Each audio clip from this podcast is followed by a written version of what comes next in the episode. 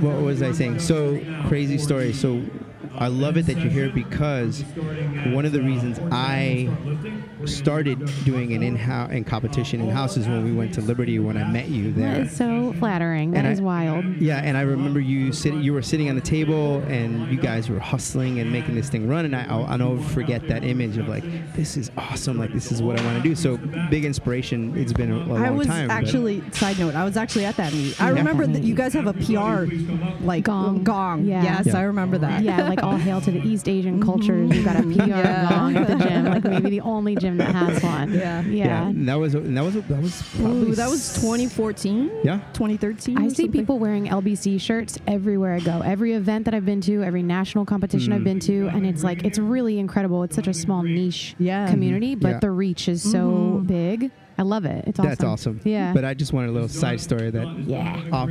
That's you know the fact that you're here. It's really really cool. I'm happy to be here. So Kim is going to lead us because I just leave it up to her. Uh, yeah, I know. You're the brains. She's yes. I'm yes, just a I pretty like the word mastermind, but you know, I'll take I'll take brains.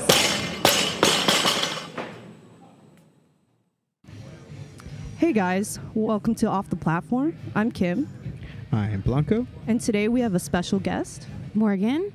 And we're having uh, actually a live recording session at our local meet uh, called Kilos Giving, and we invited Morgan to come and lift at our meet, and also to join us on our show.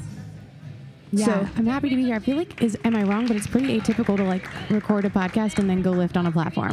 Yeah. We're gonna talk Well- about all of the things that scare me I- and then go Which do is the thing. incredible because that's why you are here. That's- Also, I just lifted, and Yeah. I'm recording a podcast, Yeah. so that's also it's a beautiful pretty, trifecta yeah. before and after. and I just I just had an athlete have to pull out of a meet because Yes. they were injured and it's having to deal with all of those fears Yes. and anxieties. so it's actually perfect. yeah, Yeah, it's perfect. It's it's right uh, scalpel to the vulnerability that we love to talk we about. We love to do that. we love to dig deep. So, before we get too deep into it, I kind of wanted to give everyone like a little bit of your resume because people might not know you and they might not know your experience. And so it would be really cool to just kind of give a rundown of like who you are and like, you know, Yeah, yeah, sure. So my name is Morgan Vaz, um, last name Vazabule. You can just call me Morgan Vaz. Um, I am a owner and director of programming at Liberty Barbell Club, which is a barbell club in Philadelphia, Pennsylvania, Philly proper.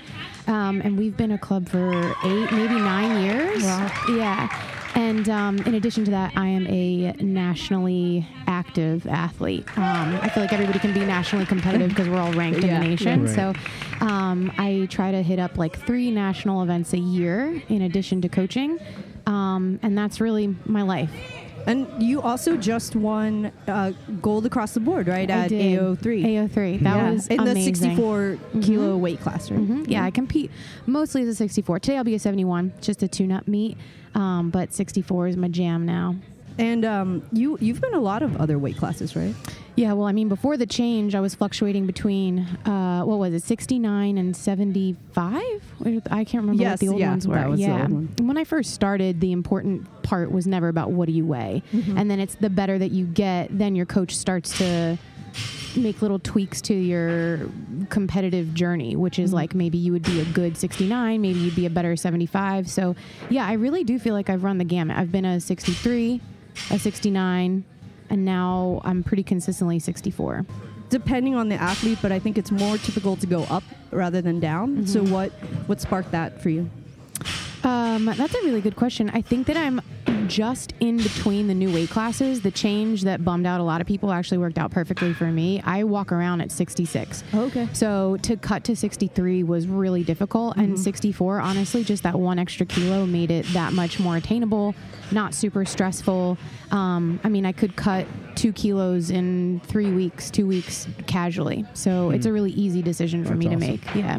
And that also changed uh, basically how competitive you were, right? Because you became more competitive. As yeah, like 64. actually, yeah, act- really good Yeah. as a 64. Yeah. Um, yeah, and I think that like Did that surprise you?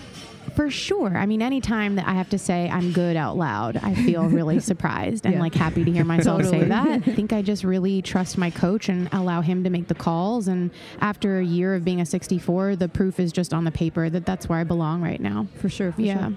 How long have you been lifting? I mean, I started CrossFit in like 2013. So since then, competitively, probably since 20. I remember after we went to regionals, I was done with CrossFit. So probably since 2015, um, four, almost five years. Okay. Yeah. That's cool. That's around the same time amount of time you guys have known each other, right? Yeah, As well? pretty much. Yeah. I guess so. Yeah, it's interesting to say that number. You know, there's like almost a little bit of, to be totally honest, shame Mm. in saying, "Oh, I've been lifting for five years, and this is what I have to show for it." And then there's people I like, 100% feel Yeah. you because I've been lifting for five years and it is like a w- super weird thing to say. It's Mm-hmm. like the, in this sport, I think it's often it's and it's it's pretty glamorous to be like, oh, like I've been lifting like one or two years with like zero lifting experience Mm-hmm, and like look how far I've come. And I'm not saying there's nothing against those pe- people that's really awesome, but it's like a weird thing to be like, Mm-hmm. yeah, like Katherine Nye. She's Yeah. like, "Oh, I've been weightlifting for two years," and I'm like, "You're a fucking Olympian. Yeah, How is yeah. that even possible?" All right. But Yeah. as as we as we all know, there's way more behind that iceberg, which is hey, like gymnastics, hey, other experience, hey, all of that training, Right. Which is more often than not the case, to be honest. Yeah, and also the fact that she went up like three weight classes, like Mm-hmm. that mass, just like mass moves mass, and that's been really Mhm. helpful for her. So I wanted to get into kind of like the first thing is like talk to me about your sense of identity because you hold a lot of hats. You know, you're a barbell owner, Mhm. you're an athlete, and you're a coach. And like, how do you manage all that? Especially, I think being an athlete Mhm. requires so much attention and, Yeah. and like self involvement almost. I mean, I'm not very good at it, to be like totally honest. yeah, no, like, that's, I that's what the show's about. Blanco, I don't Yeah. know what's your weightlifting background like. My weightlifting background, I was never an Olympic weightlifter. really? I have none, zero. I uh, I remember I was introduced to the lifts when I was in high school at some point. I think I tried out for football and I was taught how to do a power clean. Oh God. But um, my whole element of getting into weightlifting was because I really enjoy the process of teaching, and I had a really good mentor and coach who was just a fanatic about you know executing movements and really understanding how people move and how they get them to move better. And for some reason, I don't know why. Um, weightlifting just made thing. sense. It just made sense to me, and it was measurable, and it, it there was a way of me creating a process to it and a practice, and so just fell in love with it, um, and I really just use it as a mechanism to teach kids or people like if you have this giant task in front of you, if you break it up into these small attainable pieces, you're gonna get to the end game, Mhm. and uh, and for me that just makes sense. yeah. And- So think- you like evolved from the instructor being Yes, like that was yes. your jam from the very jam. beginning. But I think to tie into that is also the background of you were an opera singer, Mhm. and so you're used to technical development and the minutia and like the just the kind of just overwhelming technical process Yeah. of developing, and I Mhm. think that really ties into who you are as a coach. Yeah. I had no idea. I know mo- so many follow-up most, most people was- don't, so Yeah, I most feel people like don't, I need that- to that tie was this true. in. yeah, 'cause, But yeah. The yeah. world needs to know. Yeah. yeah. That is definitely something that pulled Because. I think that's the thing about people who stay in the sport. It's like they need to get used to the technical grind, The monotony. The The yeah. monotony, monotony, and that's exactly totally. what people don't understand. Yeah. There's Yeah. a lot of boring work that needs Yes. to be done. Yeah, I feel like, and I wonder for most coaches, like if you had an athletic background or um, your own goals, at what point did you start to transition into prioritizing your athletes' goals? For me, I'm not there. And, you Mm. know, there's only so much mental energy that you Mhm. can offer coaching and making somebody's dreams come true and taking them to AO finals or Mhm. nationals. Yeah. Uh, and I have to be really selfish and reserve that mental energy for myself. Yep. And so my coach and I talk about this now. Um, I've known him for as long as I've been lifting. And he says there will come a point where you start to choose your athletes over yourself. And I'm very much not at that point, which honestly makes me feel really guilty leading a barbell club and leading a team, knowing that if it came down to it, I choose my process over theirs. Yeah. But, But that's, that's a really valuable reality. thing to have. Any athlete that I work with, you have to be selfish. Yeah. You Mhm. have to be Yeah. looking out for your Mhm. well-being, and, and, and your performance is, Mhm. is going to suffer. If you Yeah, I don't. mean, because you, it's a very small timeline that we have to take Mhm. advantage of our athletic prowess and development. And like right now, I got to ride that wave for as long as I have it. Totally. I don't know when it's going to end. totally. Yeah. Do you feel more pressure because you're a little bit older than a lot of people? You know what I mean? Because how Mhm. old are you? You're 30, 32. 32. Yeah, I'm 32 Yeah. as well. And it's like, you know how brief your timeline is, especially now that you just you dropped a weight class Mhm. and you've become even more competitive. So Mhm. it's like all of a sudden you see you know, you see the the horizon. It's like, oh, the time is pretty limited, and I've just I've just figured out where I'm supposed to be. You know. You know, I feel like just past 30 is a really scary place Yes. to be because I remember thinking about 30s when Mm-hmm. I was like 15, 16. I'm like, oh my God, I'm so old to my 16 year old self. Yeah. Um, for sure. I mean, we're always just racing against a ticking clock, whether it's like you're a weightlifter or you're not. Thankfully, I can say that um, my wife and I both know that we're not going to have kids. So I at least don't have that like societal pressure to have a baby before 40 or start taking like all these prenatal supplements and start thinking about my family, which is a huge factor for a lot of females in Yeah. Um, I'm very blessed to not have that uh, dilemma, but for sure, the clock is ticking, and so I just got to do what I can while I have this opportunity. Yeah, I completely agree. It's it, especially the family element. It really enters in the picture as a female Mhm. that once you hit thirty, and it's Mhm. like that, and just like there's yeah, there's other factors like having a career, Mm-hmm. and like that really starts to have an impact on like how much you can train and how selfish or whatever you want to call that, like how self-involved you can be. Yeah, and like to be honest, the fact that my career is my hobby is so advantageous right now because if I had to be an attorney or if I had to be in charge of like a large sum of money, I just I wouldn't have the mental capacity. I wouldn't have the draw or the desire. So I'm set up perfectly for success, which is why I kind of feel like I owe it to myself to take advantage of all the privilege. Mm-hmm. Yeah, just make it work for me while I have it. And even if I'm not growing a family, I still have to think about like my relationship. Like being married is still a really big part of who I am and, and my life. And so trying to be a really good weightlifter and how selfish it is, but mm-hmm. also be a really good wife, it's just, it's a lot to mm-hmm. balance. Yeah. Yeah, I mean, the more and more I hear you talk about how you know involved you are in being selfish, which is a great thing to be as an athlete. Why did it end up being weightlifting? I've never had anything else. I was not an athlete as a child. I didn't really have anything that I felt like super drawn to. Um, I mean, like academically and intellectually, sure. But I think that being really physically powerful is still a new and sort of like awe inspiring thing for me. Like to have my body be doing these incredible things, that's still so fresh and I'm still so addicted to that um, that I just like by by choice I will not stop anytime soon.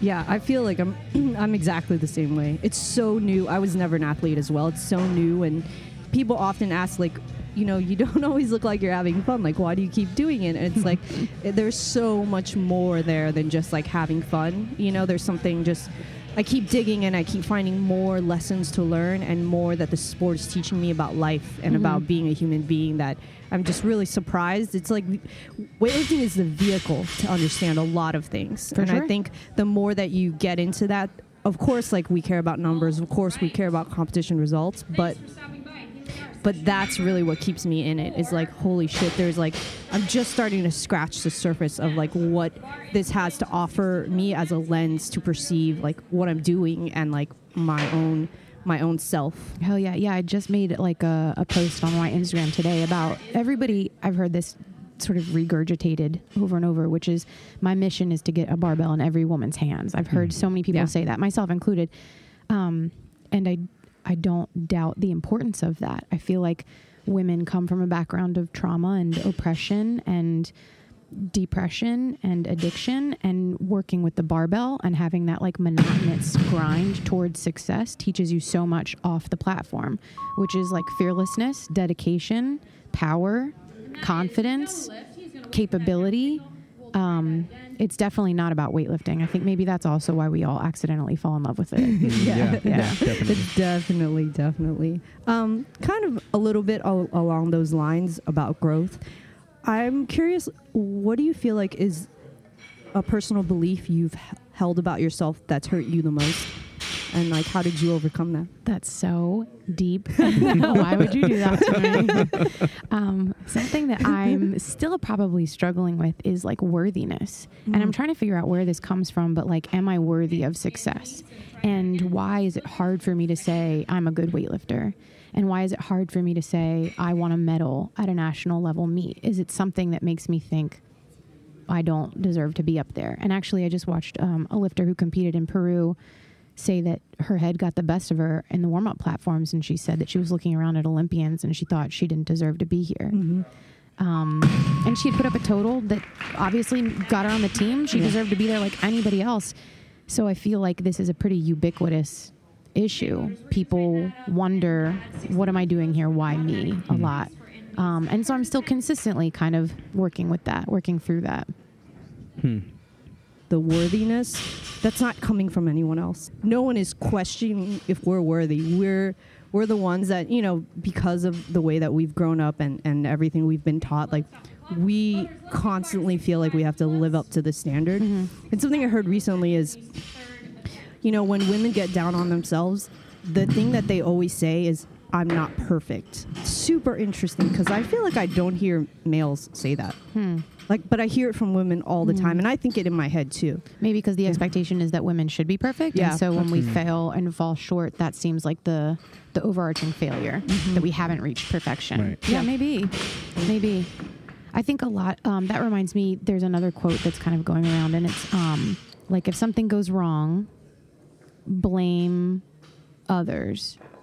That will give you the same results as if you blame yourself. And the point is, like, you really should be blaming yourself. You really should be looking at yourself for like what circumstances could you change what advantages could you take from different situations um, and you kind of like miss the opportunity to grow if you end up blaming other people um, i can't remember he's that like internet sensation now who's telling everybody to go on tiktok that guy gary oh Vaynerchuk. yeah yeah Oh, he Gary said something Vaynerchuk. we gotta look it up it was pretty good Yeah. Back a little, uh, backwards, rewind a little bit. So this this sense of needing to live up to that worthiness. So, what do you do to deal with it? Like, do you have mental training? Like, what? How do you talk to yourself? Like, so you have this feeling that you're always fighting against. What do you do in the fight? That's a good question. I had Jim, my coach um, from Philadelphia Barbell Club, tell me like maybe four weeks ago. He was like, if I have to look you in the eyes and tell you that you're a good weightlifter every single day, I can do that. And I think he was being sweet and sincere. But what it kind of made me realize was like, do I really need like a white man telling me that I'm good? Is that like what is going to give me validation?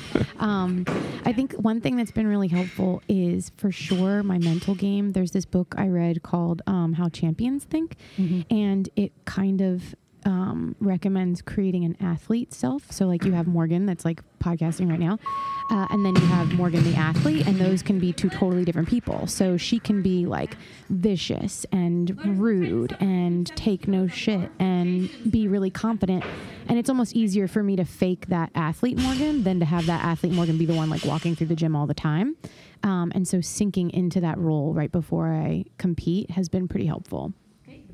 Yeah, I think that's that's really accurate in terms of, you know, the the necessity to be a certain way all the time is actually quite draining. Mm-hmm. But if you're able to understand how to flip that switch on and on and the Mhm. right switches, you can really get a lot more out of your own self. That's you exactly know? what it is. Yeah. When do I flip the switch? And then what happens when I flip the switch? Like who comes out when I flip it? Mm-hmm. Uh, and that's something that I'm still growing. I would say 100% that is like what allowed me to do so well at AO3 was the switch turned on and the person that came out was you got this. You know exactly what to do. You're good enough to be here. Um, and then that woman won.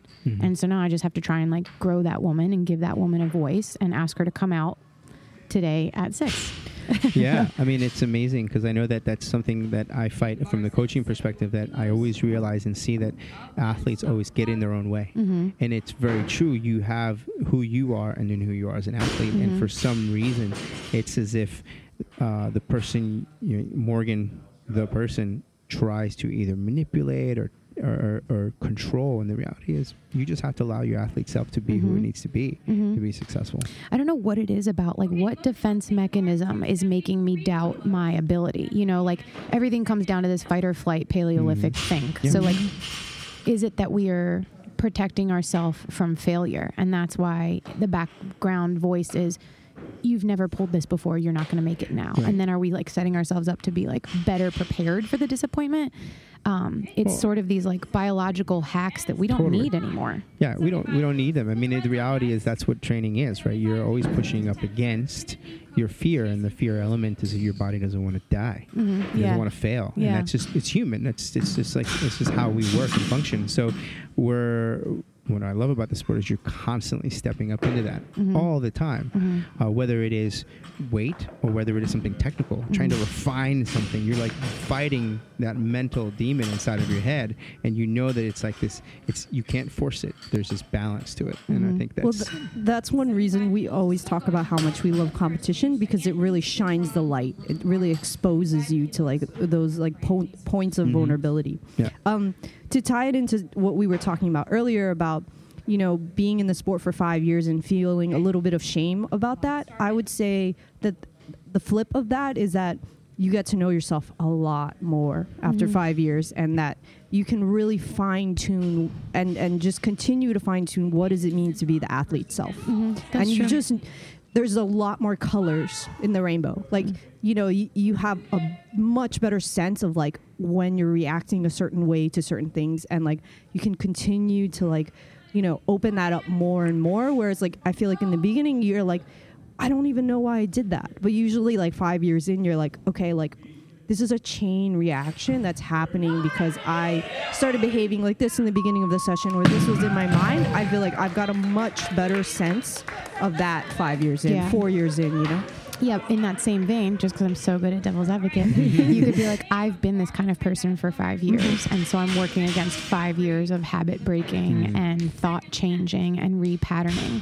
You know, for five years, if I haven't, I mean, I don't want to sound like I don't believe in myself, but this is like the doubt that everybody thinks about, right? If for five years I haven't um, been cocky walking up to the Mhm. platform, it's harder for me to start now. This is day one of me being cocky, you know? yeah. Yeah.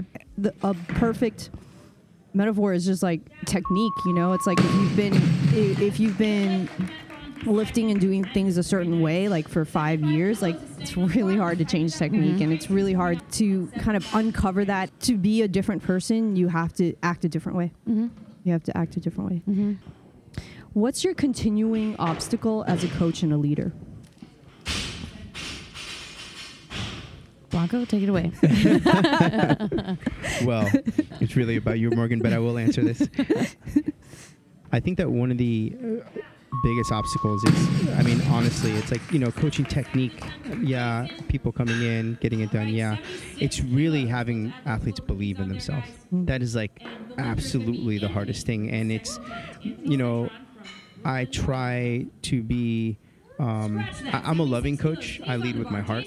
That's where my passion is. Um, I'm not demanding or you know rigid. I believe that I'm like water. I need to fit into the vessel and make figure out what works best.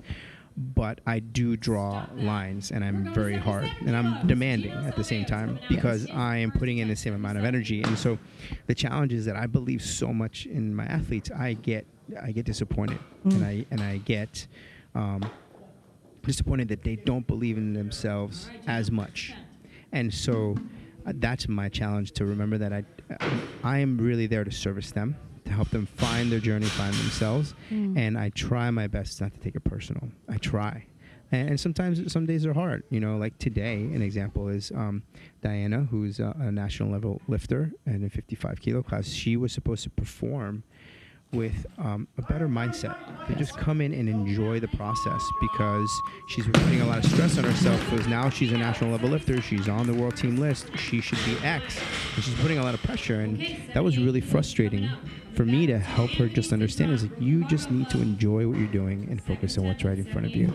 And she did that but she hurt herself on her snatch. And that was really tough. Like i got really angry and frustrated because I don't want her to get hurt. Yeah. And I was really f- frustrated that she lost a lot of hope Mm. because she got hurt. Mhm. And so that's been probably the most challenging thing. I just managing my emotions, Mhm. managing my my passion for how much I want them to be successful. Yeah, you sound like an empath. So like when she hurts, you hurt, and like when she's nervous, you're nervous, Mhm. and that's a really tough role to play as a coach because you need to be very stoic Yes. and very. I like the word you, you said earlier. You need to be protective, a Mhm. little bit protective of yourself. Yeah, and that's actually that was what I was going to say is probably my biggest struggle is creating boundaries. Like when I first started coaching, I was so in love with the sport, not that I'm not anymore, but I kind of just like threw myself into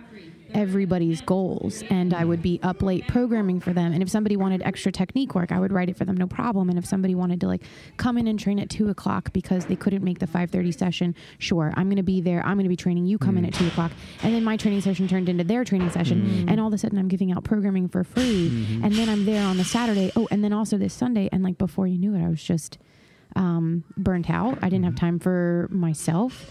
And I added so much to my plate that the expectation was so high mm. to be this coach that constantly gives herself and does mm-hmm. extra and cares so much. And you can text Morgan at seven o'clock on a Friday about your macros. She doesn't care. Mm-hmm. And so it's been for me 2019 has been the year of like stepping back a little bit mm. creating boundaries like we said earlier in an effort to protect myself You know, I think that's played a vi- um, a role in in your success recently. Yeah. It's probably because you've been able to uh, create better boundaries. You Yeah. know, because that has a huge impact on your training. Mhm. Yeah.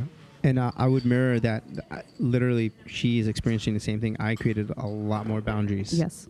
for myself within the last year, Mhm. and it's dramatically affected everything from Mhm. the growth of my club, from the growth of my athletes, my relationships with my athletes, marriage, yeah, my marriage, like all the way across. Yeah. yeah, yeah. boundaries are good. I think I think for some reason, like for whatever reason, things trend at a certain time, and like right now, for like God knows why crystals and like studying Palo Santo and sage is so in, but Yeah. we've definitely hit this like resurgence of like protecting ourselves and keeping up really healthy boundaries with friends and our professional career and I Mm. see a lot of people around me doing it like Mhm. all around the same time right now. Yeah. Yeah, I That think we're just true. like getting hip to it. We're getting hip to like we cannot live this way. We Mm. will burn Yeah. out. You will burn out. Yeah. Yeah. And you will not be as impactful. hmm One example is boundaries with you, because Kim, you know, obviously coaching her. Like I remember, uh, we've known each other for a really long time, but I think within the last few weeks, the boundaries were you're coming in, you're lifting, we're not talking, Mm. and because it perpetuated a lot of this over uh, exertion on like talking about what was wrong, what was right, how does it go, and it's like forget it, get the Mhm. job done, get out of here, I don't want to see you, and wow. and it's and it's bound like and that's a boundary that I probably wouldn't have done because as a coach or as a business owner, I'd be like, oh man, I can't make them feel like. hmm Oh my God! Maybe They're I a should. paying It's like client. no. I need to give them what they Right, want. This I'm has like, to be no, the best hour of their day. This is the best thing Yeah. I believe Yeah. is good for you. Yeah, so yeah, yeah. boundaries are awesome. That is interesting. You know, the difference between CrossFit and I think barbell is we're no longer doing this like assembly line of get 24 people in and out in an hour, high energy, make this the best hour of their day. Yeah. With barbell, it's like, no, you've actually you've committed to learning the sport, and that Mhm. means that I'm in charge. And you're not paying me for a good time anymore. you're paying me for like what I know, and uh, Yeah. it's a good thing that a lot of people. I think my club has gotten really good at adapting to my coaching style, Mm. which is very straightforward, very mechanical, um, and like not harsh, but I would say emotionless. Mm-hmm. Yeah. Um, like I'll be very happy and excited and screaming for PRs, but if you don't make a lift, sometimes you know why you didn't make a lift. That you don't need me there to tell you Mm. every single thing that you've done wrong. That gets redundant. But it is. It's. I think it also came from the the CrossFit world. Is like we were overcoaching people, Mhm. constantly over cueing and overcoaching, and it's like they need to work on one thing. They need to work on it for a period of time, hmm have awareness, and then you need to come in and tell them you need to be here, I need to be there. hmm I mean, it's it's a whole different ballgame. Yeah, I, that's why I love actually coaching CrossFit classes when I come down out of the barbell club and I'm down there with people that are just like so green. Mm. You don't have to tell them anything. You could just be like, "Hey, try to keep your eyes up," and they just like PR by Boom. 15 pounds. And I'm like, I'm the best coach I ever. amazing. Yeah, and then meanwhile, I've been trying to get somebody to pull with their elbows for like the last eight freaking years. So yeah. Yeah. I'm curious, what do you think is your greatest failure? Like the failure that that taught you the most? Hmm. That like maybe changed your trajectory a little bit or That is so Yeah. good. I just went through my whole life right now. Yeah. Are, are you liking these questions? Did I get like to the point? Thank you, Kim. Thank you. yeah, that's a good one. I actually, um, I have thought about this on my own because I'm a Virgo and I like to like be very analytical about hmm failures. Um, I think it was AO one two years ago when I was with Garage Strength, hmm and I didn't make a single clean and jerk, and I was prepared for the meet. I had one of the best training cycles leading up to it. I had a lot of people like backing me up, excited to see how I was going to do, messaging me from afar. What I felt was really looking up to me to like put up big numbers, which again, that's just perceived pressure that doesn't come from anybody but myself. Um, and I bombed out. I have no idea what happened. I think I got like the bar was on my windpipe in between the clean and jerk for every single Mm. attempt and i just saw black and i couldn't get my bearings and i couldn't make a single jerk and i remember coming off the platform and just being like everything was perfect. I didn't have a hard cut. I had an awesome training cycle. Hmm. um, i was in a great mood. Like i couldn't have asked for anything better and i still didn't do well and I think when I accepted the chaotic nature of weightlifting, which is like you are so not in control, uh, I think that's when I was like, you're just, you're just kind of like a passive victim to the sport. Mhm. It's either your day or it's not. Yeah. Yeah, that definitely changed me. I think that made me feel better about not performing well. You know, that didn't make me feel like I'm never going to miss another clean and jerk again. Or like, I can't even remember what the numbers were. It's not like 96 is my arch nemesis. It was more like, be okay with not doing well because you will not do well many more times in the future. Mm. Um, and so learning to get resilient and rebounding from who knows what went wrong. That's made me feel like I've got more longevity in the sport. Even Mm. today, I mean, God forbid I bomb out, it'll just be a meet. It'll just be another meet, another day. Yeah. I Yeah. think what that taught you, even your language in telling that story changed. Like you felt like a passive victim, but then Mhm. you you realize like resilience has to come from that. And I think Mhm. that that's what bomb outs always teach us is that like we have to understand the points of ownership Mhm. in in the experience because Mhm. they're they're always available to us and it's important to not let our emotions of feeling like a victim to the circumstances Mhm. overwhelm our ability to take ownership and responsibility for the things that we can do. Mhm. And I think that in that situation specifically, it was really accelerated because nothing went wrong. Like I said, like Yeah. I had a couple people, and this is the worst thing: is when you don't do well in a meet.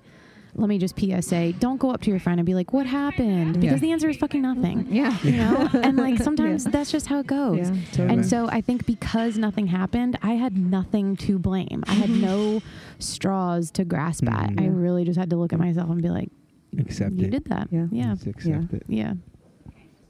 So something I was curious about is especially knowing like how long you've been in the sport and now that you're you're coming up and, and you're really starting to get to know yourself better and becoming like not just na- nationally ranked but like competitive and like you've won some medals recently.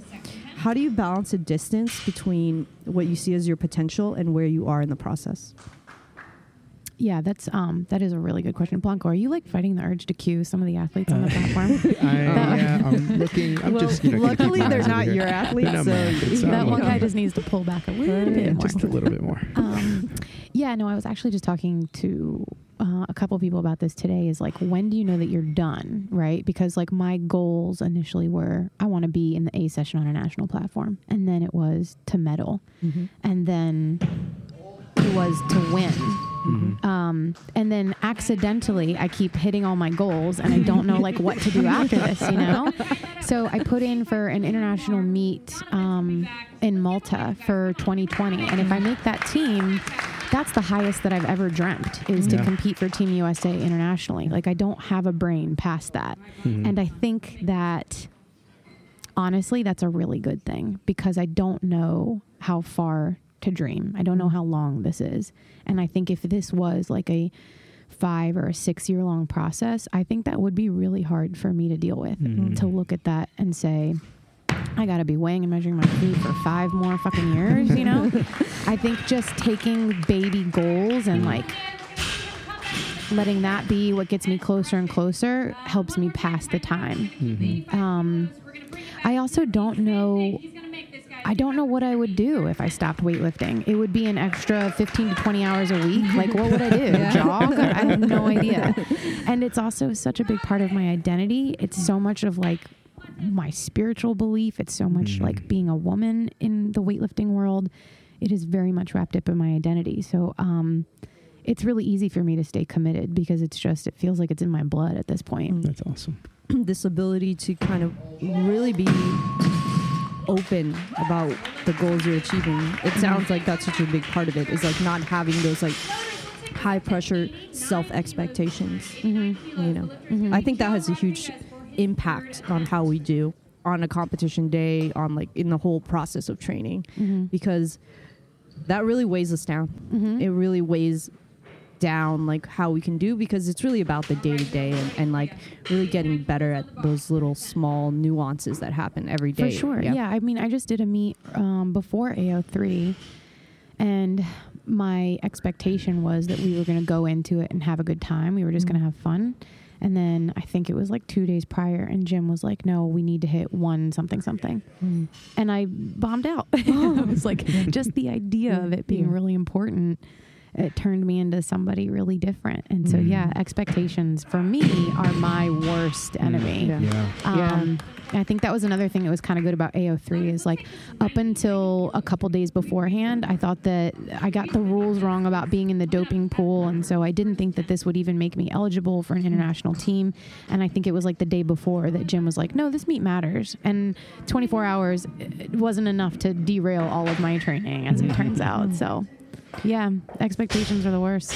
To bring that back to you, Blanco, Yeah. I think that's something you're trying to deal with and figure out as a coach, right? It's like all of a sudden we've got Diana, and now she's the expectations from herself have become really high. How do you how do you guide that in the right way? You know, like Yeah. how do you how do you learn? How, how does she figure that out? It's it's really hard for her to figure that out because, or like for you to give that to her because she has to go through it herself, right? Yeah, she, Yeah. she does. Every athlete needs Yeah. to have their journey, and some of that journey isn't going to be pretty. Yeah. uh, like any high level athlete, uh, a- anyone's journey in weightlifting. And so I think that the the challenge uh, of kind of reminding her that she's already talented, she's Mm. already good, Mm-hmm. um, and just kind of bringing her back there and focusing on what she needs to be doing right in front of her. One example is at Youth Nationals, the, the, one of the reasons she was so highly successful. Um, going into a new weight class was that she didn't know Yeah. anything. She didn't Yeah. know who she was competing against. She knew nothing. She just knew we were there to do a specific goal Mm-hmm. and really enjoy that process of competing. And uh, ever since that time, now the expectations are like, well, she's the best, you know, in the country, and she has numbers capable of breaking records, and so she's putting all of this pressure on top of herself, and, and that has been a really big challenge for a young, for having a young athlete who's super talented, and you see them creating that chaos. It's been, it's been a challenge to juggle. Luckily, she has an amazing mother uh, who I've learned now when you, you are coaching youth athletes, you need an advocate, you need the parents because I can't be with her all the time. Mhm. And I need to know that there's someone else also looking from the other side, helping Mhm. out. So, I mean, it's definitely a challenge. I'm still learning the process. I'm still. I even ask other coaches like, "What would you do in a situation?" Um, because I just, I just want to make the right choice for her to grow. Mm-hmm. Okay, cool. Yeah, do you have any like recommended reading that you could offer her? Like, here's something that's really helpful for developing the athlete self. Um, yeah, I mean, at this time, I have been kind of looking into reading myself. Mhm. Like, kind of been looking into like what kind of reading uh, we could be doing. But I mean, do, do you know of anything that I should offer someone? Oh, I've actually, yeah, I've read like a million books, so I can send you um, a would couple love- that really love that. helped. Yeah, and also like, at what point do you look into a sports coach? I remember at Mm. AO finals they did like a um, a seminar on sports psychology, um, and they just talked a little bit about how I don't know in the '70s somebody said that it was impossible to run like a sub six minute mile. The first man who believed that he could did it, and after that, it was like half a dozen people ran a sub six minute mile. So it's like knowing what's possible, the psychology of like an athlete brain. Um, there's a lot of books out there about that. Awesome. So, Morgan, what do you feel like is your biggest challenge right now as an athlete, Yeah, or maybe even as a coach, if, if you feel like there's something But else? definitely, I have like more of an a- athlete, thing yeah. to yeah to talk from. Um, I think a couple of things. One is still always working on self worth and believing that I'm good enough and that I'm a good lifter. Um, but I'm also like in this weird place where I'm like just tipping on the edge of good and really really good. Mhm. And so I don't know at what point I'm supposed to take it more seriously than I already Mm, am. yeah. You know, like I'm already doing a lot um, for my own training. Is there a point where I'm supposed to like take a sabbatical from work and really see what I can do? Is there a point where I make sure I get body work done once a week? Is there a point where I find a sports psychologist? You know, like there's a really interesting threshold that you cross from Mm. good to elite, and nobody really tells you when it's time to do that Mhm. or if you should. Mm. Right. Um, and so, kind of like weighing out, like, what more could I do right now? And what more do I have left to give with my current level of Mhm. responsibilities and my relationships and things like that? Um, and so, I feel like I'm in this weird tipping point. I'm like literally just on the fence, and I don't know which way I'm going to fall.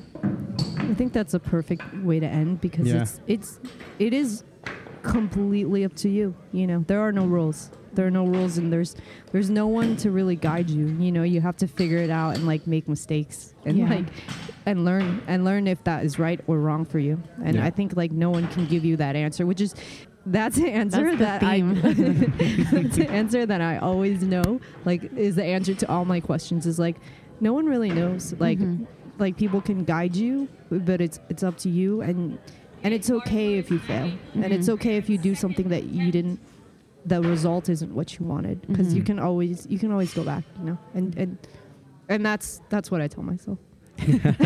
yeah, I mean that seems to be like the overarching message is like no external factor is going to make you feel ready or good or done. Mhm. That will always just come from yourself. Yep. Yeah. Yeah. Well, Morgan, thank you so much. much, yes. Uh, really appreciate it. I'm so excited that we had you on, and I'm just looking forward to seeing what the next few years looks like for you. Thank you. I appreciate you both. Um, it was very fun, and I'm going to go weigh in Yeah. now. Yeah. yeah. Good, good luck today. Uh, thanks so much, guys, for listening. Hopefully, the noises of our competition aren't too distracting. Please find us at offtheplatform.net, and all of us are on Instagram. So I'm kim.elliottfung, I'm uh, at Coach Blanco. And I'm at Morgan Voz, V O Z. and I'll put everything in the show notes. Thanks again for listening. We'll see you next time. Bye. Thank you. Bye.